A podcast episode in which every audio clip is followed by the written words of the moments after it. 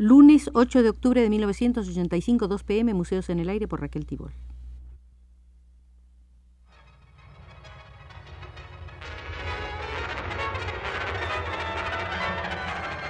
Museos en el Aire.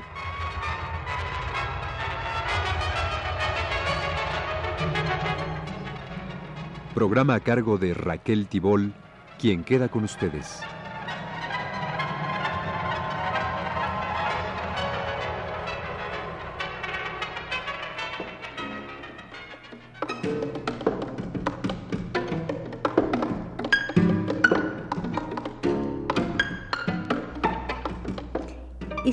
En el Museo de la Danza Contemporánea y en este museo visitaremos la sala correspondiente a la gran coreógrafa mexicana Guillermina Bravo.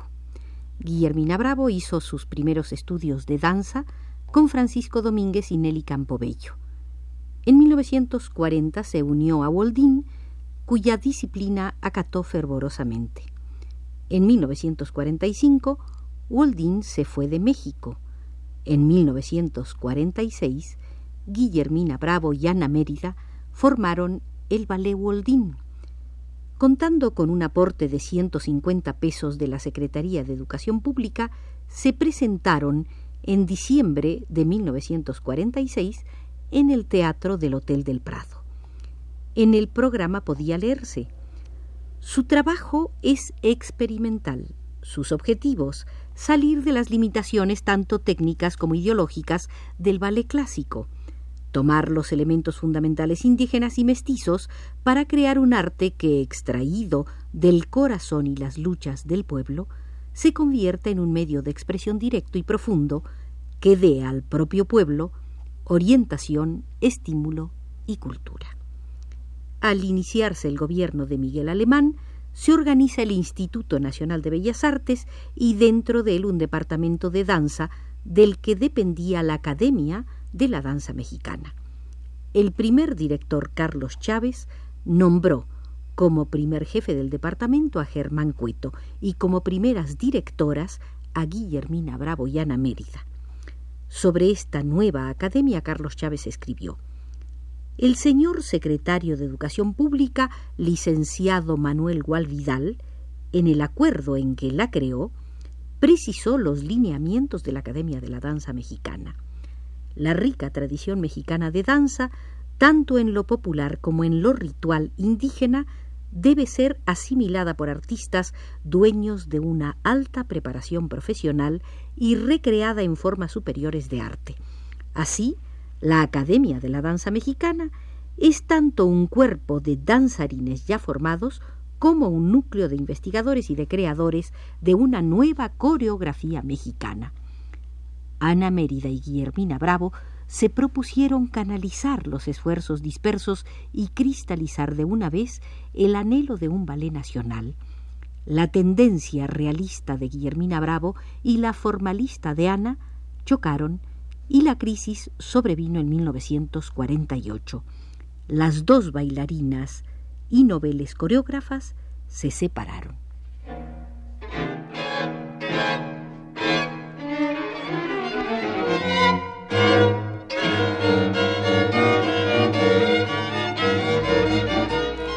Las tendencias personales de Ana Mérida y Guillermina Bravo pudieron más que un posible balance en la unión. Guillermina lo explicó así. Estábamos acostumbradas a trabajar con autonomía, no nos acostumbrábamos a los sistemas burocráticos. Mientras el maestro Carlos Chávez no nos hostilizó, fuimos bien, actuábamos casi como grupo independiente, pero la mayoría no estábamos de acuerdo con las propuestas formalistas de Ana Mérida y quisimos separarla. Chávez se opuso, entonces renunciamos.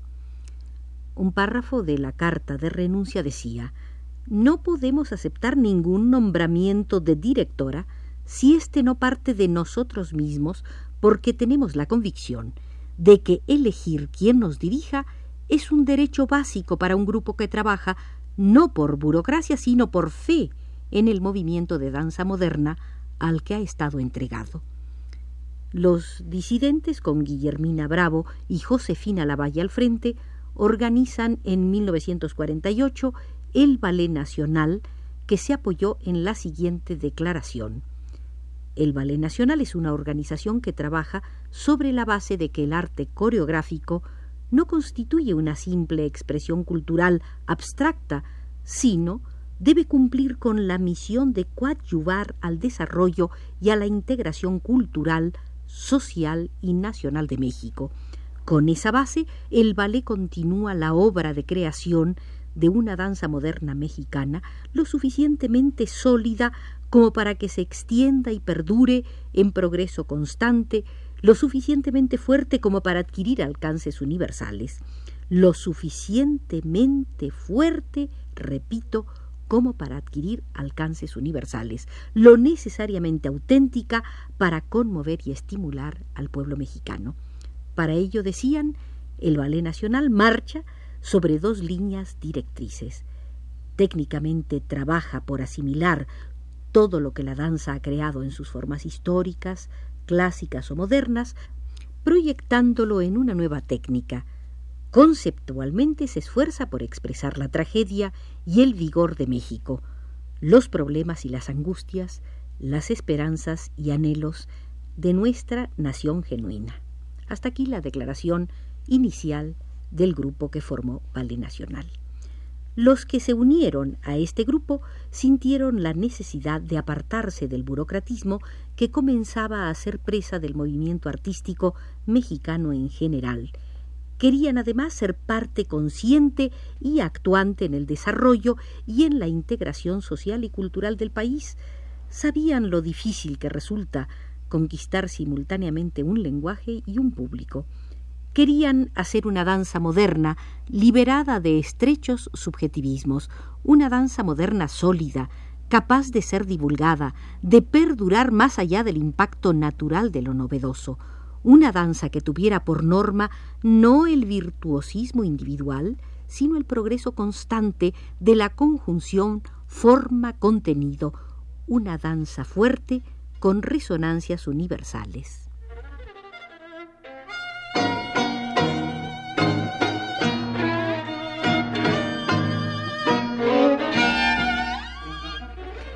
recurrir a fáciles folclorismos, Ballet Nacional se propuso ahondar en los valores propios tradicionales y populares. Solo una auténtica forma nacional podía llegar a conmover y a estimular a un pueblo tan antiguo y tan joven aún como el mexicano. Para cumplir un programa estético de tan vastos alcances, el grupo comprendió que no bastaban los términos inventados por la danza nueva por formidables que esos términos fueran. Por eso fue el primero en preconizar en México la asimilación indiscriminada, aunque severamente selectiva, de todas las formas que en su desarrollo histórico había creado la danza. Los bailes primitivos, los rituales de Oriente y Occidente, las maneras paganas y las cortesanas, las espontáneas del folclore y las superprofesionales del clásico, todas fueron motivo de profundos estudios teóricos y prácticos para tomar de cada una los términos que se adecuaran a la nueva técnica y a la necesidad de expresar la tragedia, las angustias, el vigor, las esperanzas y los anhelos de nuestro tiempo.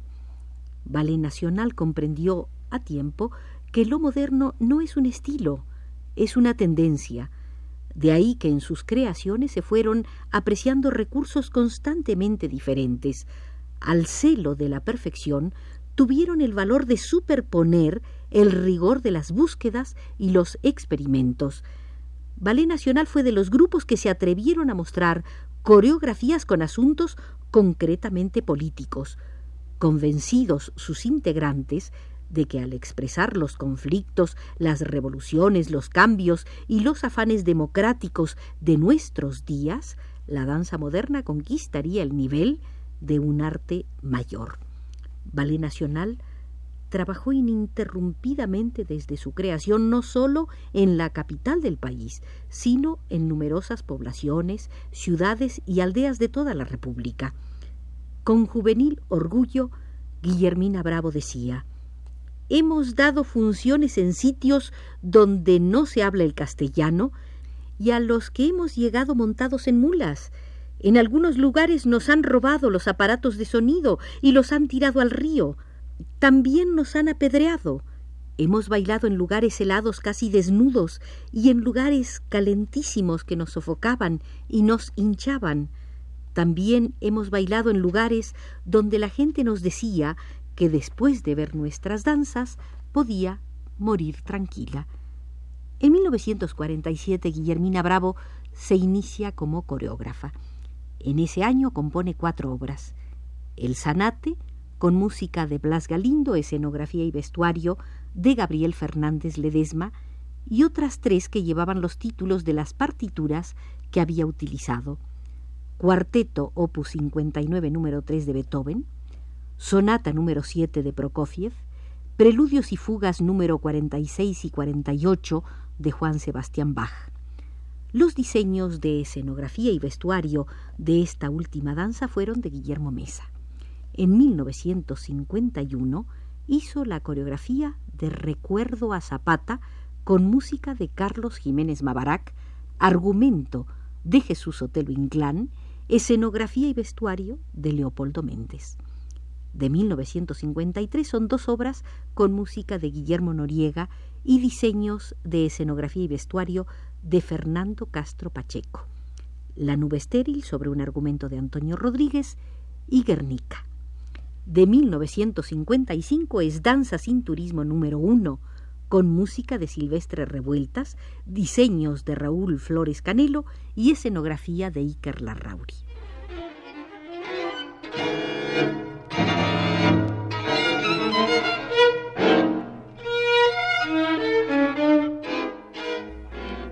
En junio de 1956 le pedí a Guillermina Bravo que precisara su tendencia artística y me respondió Me he propuesto el olvido de mi tendencia. Creo que éste debe subyacer en la obra.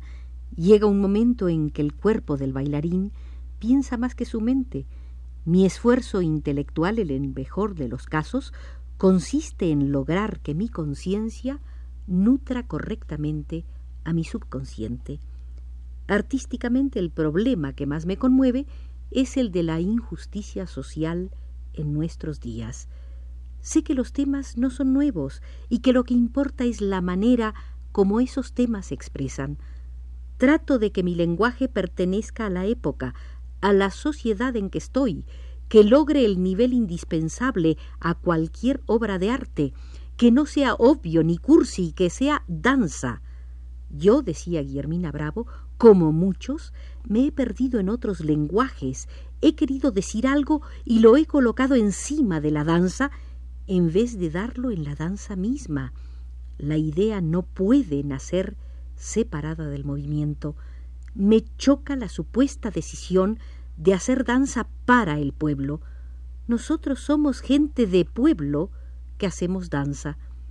No podría prefijar un estilo, Creo que el estilo son los residuos que de una obra quedan en otra.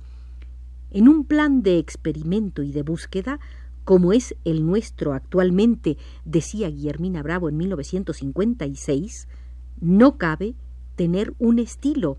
Eso es falso. Creo que la obra hay que hacerla para un público determinado. Si tiene calidad, conmoverá a cualquiera, pero mucho más a quienes su contenido afecta directamente. Por ejemplo, supongo que la danza sin turismo número dos, que trata de los líderes demagogos, llegará más a los trabajadores que pierden las huelgas por culpa de esos líderes.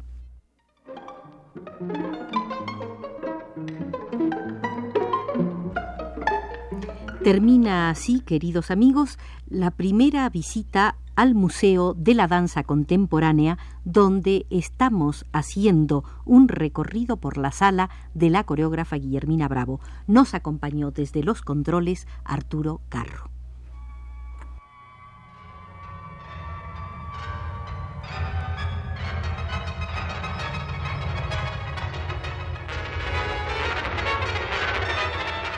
Este fue Museos en el Aire.